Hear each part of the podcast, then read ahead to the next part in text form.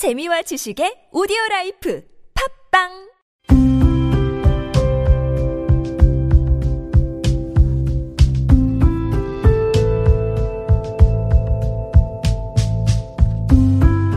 칼럼을 읽어드립니다.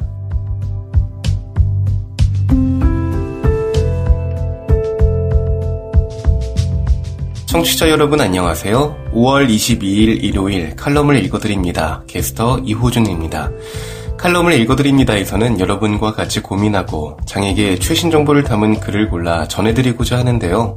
그럼 바로 오늘의 칼럼 만나보시죠.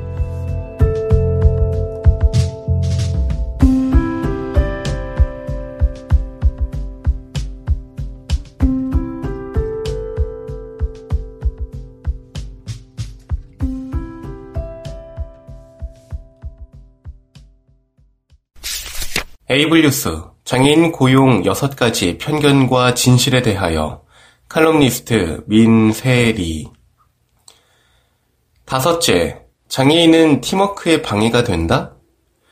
독일 자동차 기업 아우디와 성 갈렌 대학교가 몇 해 전 공동으로 실시한 연구 결과에 따르면 장애인과 비장애인이 함께 일하는 팀이 비장애인으로만 구성된 팀보다 창의적인 아이디어를 더 많이 생산했다. 그리고 상대적으로 연령이 많은 장애인들은 자신의 다양한 경험을 바탕으로 비장애인 근로자들보다 창의적으로 일하고 실수가 적었다. 그 결과 장애인 고용이 기업 이윤 창출에 긍정적인 영향을 미쳤다고 연구팀은 보고했다.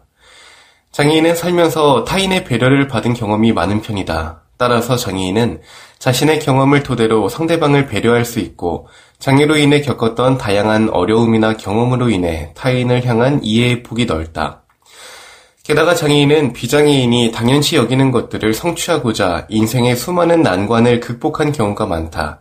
그런 경험이 많은 사람은 일상의 사소한 일에 쉽게 흥분하거나 쉽게 흔들리지 않는다.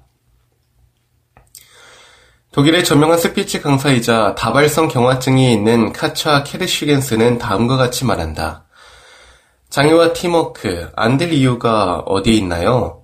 사람은 누구나 자신이 가진 가능성 안에서 어떤 식으로든 팀에 기여할 수 있어요. 만약 자신의 가능성을 팀에 기여할 수 없도록 방해하는 요소가 있다면 그것이야말로 진짜 장애죠.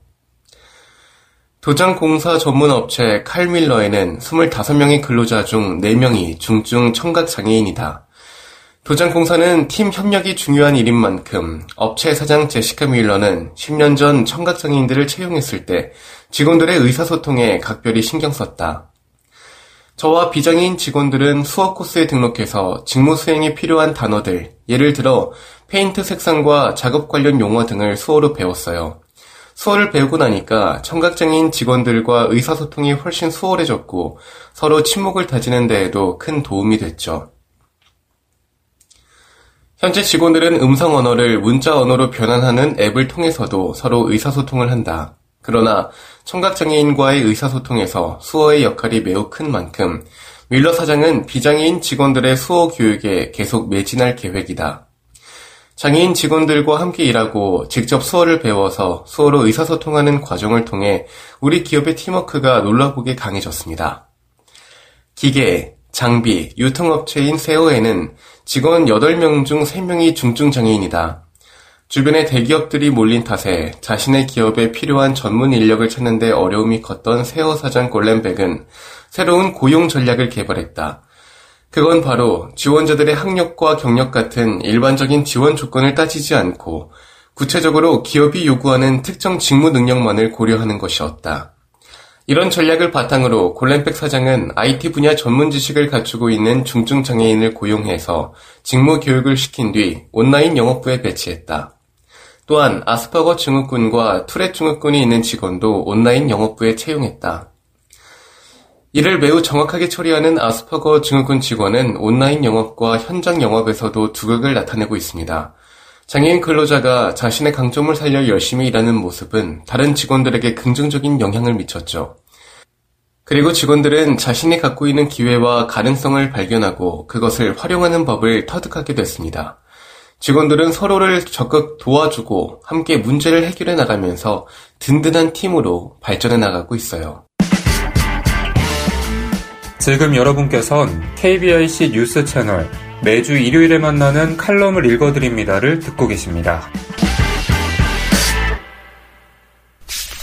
하상 매거진 칼럼 안내견과 흰 지팡이 강신혜 청운중학교 국어교사 안녕하세요. 꽃피는 봄입니다. 요즘 날씨가 참 좋죠?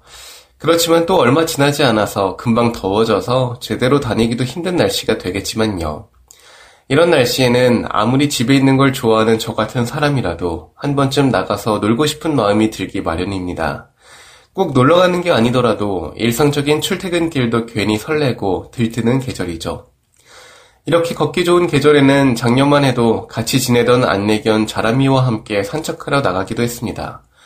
그런데 작년 가을에 자라미가 나이가 들어 은퇴하고 난 후 후임 안내견을 데려오지 않아서 올해부터는 흰 지팡이와 함께하고 있습니다.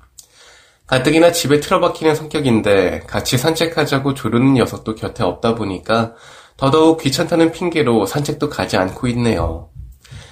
그런저런 생각이 들어서 헤아려 보니 어느덧 안내견 없는 생활을 한 지도 반년이 넘어가고 있습니다. 대학에 입학하고 거의 15년 동안이나 안내견과 함께 생활했으니까 어, 처음에는 안내견 없는 생활에 적응하기가 힘들더군요. 지금도 때때로 곁을 지키던 녀석이 없으니까 허전한 생각이 듭니다. 두 쪽 모두를 경험해본 입장에서 안내견의 가장 큰 장점을 말하자면 무려 딴 생각이라는 것을 하면서도 보행이 가능합니다. 안내견과 다니는 것을 무슨 내비게이션이 탑재된 로봇과 다니는 것과 비슷하다고 많이들 착각하곤 합니다. 하지만 안내견과 다니는 것은 굳이 비유하자면 아직 철이 덜 된 막내 동생 손을 잡고 다니는 것과 비슷합니다. 파트너인 시각장애인의 눈이 되어 열심히 안내는 하는데 그 외의 부분에서는 인간인 우리의 보살핌과 도움이 필요한 친구들이니까요. 자주 다니는 길은 외우기도 하지만 기본적으로 방향은 사람이 지시하고 안내견은 그에 따라 올바른 방향으로 안전하게 갈 수 있게 해주는 역할입니다. 그래서 안내견 분양을 받고 싶어 하는 시각장애인 파트너는 독립보행이 가능해야 한다는 조건도 있죠. 그래도 안내견과 보행을 함께 하게 되면 장애물도 알아서 피하고 방향을 엇나가서 잘못된 길로 가는 일도 없으니까 한결 마음이 여유롭습니다. 지팡이만으로도 성큼성큼 잘 다니시는 분들도 계시지만 전 겁이 많아서 속도가 느려집니다. 그런데 안내견과 다닐 때는 확연히 보행 속도도 빨라지고요. 지팡이를 짚고 코앞에 돌발 상황에 촉각을 곤두세우다 보면 안내견이 얼마나 고마운 존재인지 새삼 느끼기도 합니다. 하지만 흰 지팡이 보행은 또 그 나름대로 장점이 있는 것 같습니다. 가장 큰 장점은 역시 간편함이죠. 안내견은 보행할 때는 편한데 아무래도 생명체다 보니까 그 외의 부분에서는 파트너의 보살핌이 많이 필요합니다. 밥을 챙겨주고 생리 현상을 제때 해결해줘야 하고 매일 털도 빗겨주고 때 되면 목욕도 시켜줘야 합니다. 안내견들은 보통 덩치가 25kg에서 30kg 가량 되다 보니까 사람 하나만큼의 공간도 필요합니다. 안내를 열심히 하면서 바라는 건 주인의 사랑과 관심뿐인 녀석들이라 내가 피곤하고 힘들어도 놀아달라고 보채면 또 외면할 수도 없죠.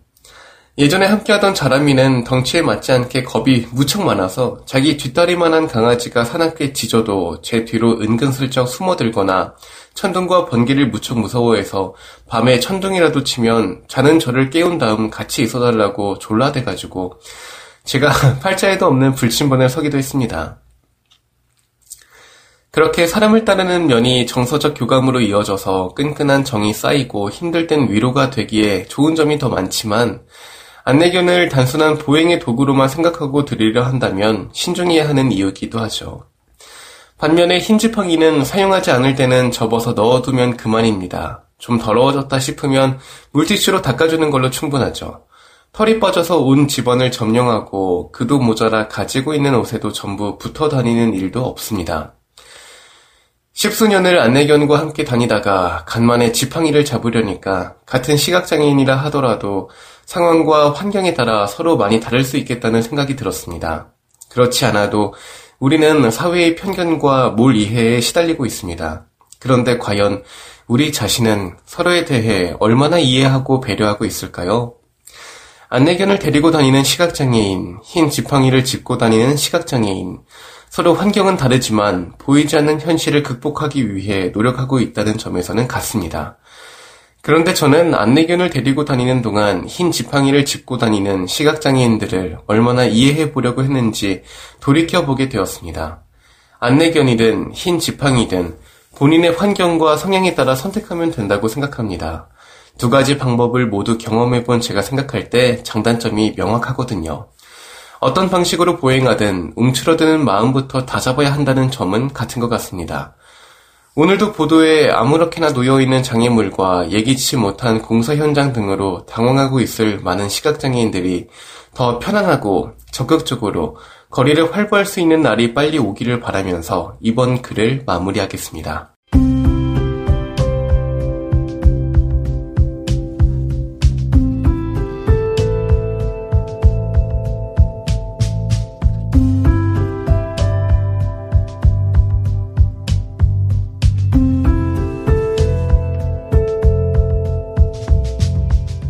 5월 22일 일요일 칼럼을 읽어드립니다. 오늘 준비한 소식은 여기까지입니다. 지금까지 제작의 이창훈, 진행의 이호준이었습니다. 끝까지 청취해주셔서 고맙습니다.